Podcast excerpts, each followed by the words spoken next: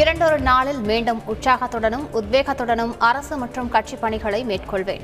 திமுக தொண்டர்களுக்கு முதலமைச்சர் மு க ஸ்டாலின் கடிதம்.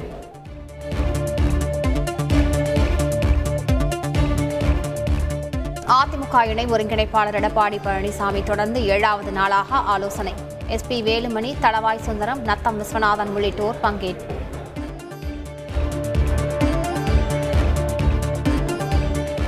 அதிமுக பொதுக்குழு கூட்டத்தை ஒத்திவைக்க வேண்டும் என ஓபிஎஸ்க்கு இபிஎஸ்க்கு ஓபிஎஸ் தரப்பு கடிதம்.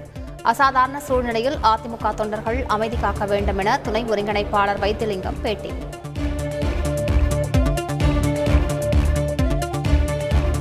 அதிமுக பொதுக்குழு கூட்டம் குறித்து இபிஎஸ் தரப்பு தெரிவிக்கும் முடிவை பொறுத்தே அடுத்த கட்ட முடிவு.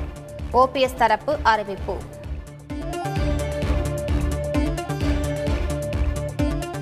அதிமுக பொதுக்குழுவுக்கு சிறப்பு அழைப்பாளர்களை தவிர்க்கக்கூடாது.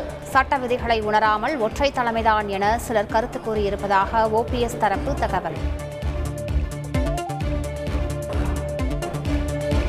பொதுக்குழுவை தள்ளி வைக்க ஓபிஎஸ் கடிதம் எழுதியுள்ள நிலையில் பொதுக்குழுவை நடத்த இபிஎஸ் முடிவு என தகவல்.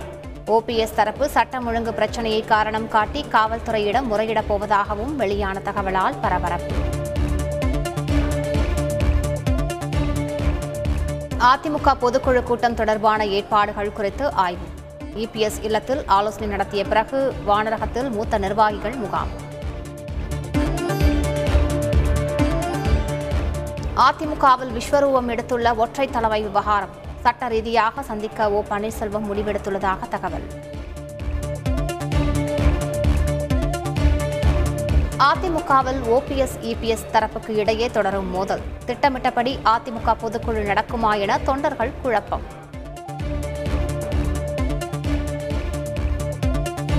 அதிமுகவில் ஒற்றை தலைமை தீர்மானத்தை பெரும்பான்மை உறுப்பினர்கள் முன்மொழிந்தால் பொதுக்குழுவில் அவைத்தலைவர் அனுமதிப்பார் என தகவல்.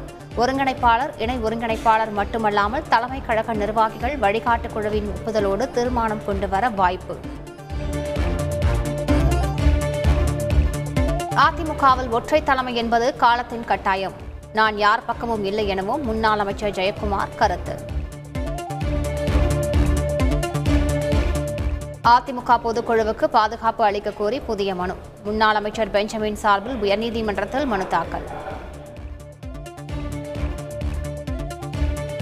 நேஷனல் ஹெரால்டு வழக்கு விசாரணை தீவிரம். நான்காவது நாளாக அமலாக்கத்துறை முன் ராகுல்காந்தி இன்றும் ஆஜர்.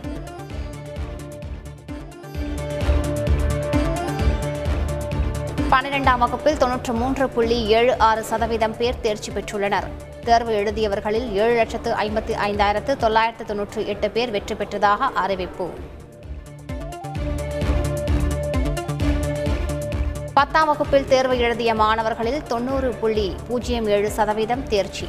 மாணவர்களை விட மாணவிகளை எட்டு புள்ளி ஐந்து ஐந்து சதவீதம் அதிக அளவில் தேர்ச்சி.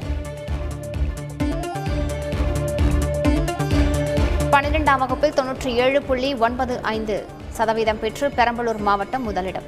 விருதுநகர் தொன்னூற்றி ஏழு புள்ளி இரண்டு ஏழு சதவீதமும் பெற்று இரண்டாம் இடமும், தொன்னூற்றி ஏழு புள்ளி பூஜ்ஜியம் இரண்டு சதவீதம் பெற்று ராமநாதபுரம் மூன்றாம் இடமும் பிடித்தது. ஜூன் இருபத்தி நான்காம் தேதி முதல் பள்ளிகளில் தற்காலிக மதிப்பெண் சான்றுகள் வழங்கப்படும். பள்ளி மற்றும் கல்லூரிகளில் சேர்வதற்கு பயன்படுத்திக் கொள்ளலாம். பனிரெண்டாம் வகுப்பில் தோல்வி அடைந்தவர்களுக்கு ஜூலை இருபத்தி ஐந்து முதல் தேர்வு. பத்தாம் வகுப்பிற்கு ஆகஸ்ட் இரண்டு முதல் தேர்வு நடத்தப்படும் என அறிவிப்பு.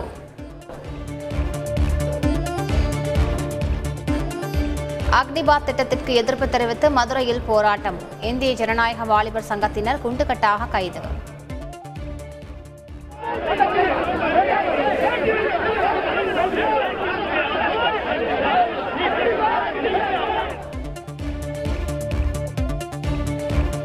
காஷ்மீரில் தீவிரவாதிகளுக்கும் பாதுகாப்பு வீரர்களுக்கும் இடையே தொடரும் மோதல். என்கவுண்டரில் ஏழு தீவிரவாதிகள் சுட்டுக்கொலை. தூத்துக்குடி ஸ்டெர்லைட் ஆலையை விற்பனை செய்ய முடிவு. ஜூலை நான்காம் தேதிக்குள் ஆன்லைனில் விண்ணப்பிக்க வேதாந்தா நிறுவனம் அறிவிப்பு. ஸ்டெர்லைட் ஆலையை விற்பனை செய்யும் வேதாந்தா நிறுவனம்.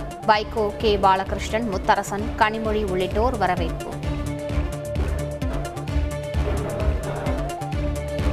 அசாம் மாநிலத்தை புரட்டி போட்ட கனமழை. உயிரிழந்தோரின் எண்ணிக்கை எழுபத்தி ஒன்றாக உயர்வு. ஒன்று புள்ளி எட்டு ஆறு லட்சம் பேர் முகாம்களில் தங்க வைப்பு. லண்டன் ஏடிபி டென்னிஸ் தொடர் பட்டம் வென்ற ஆர் பெரட்னி இறுதிப் போட்டியில் செர்பிய வீரரை வீழ்த்தி அபாரம்.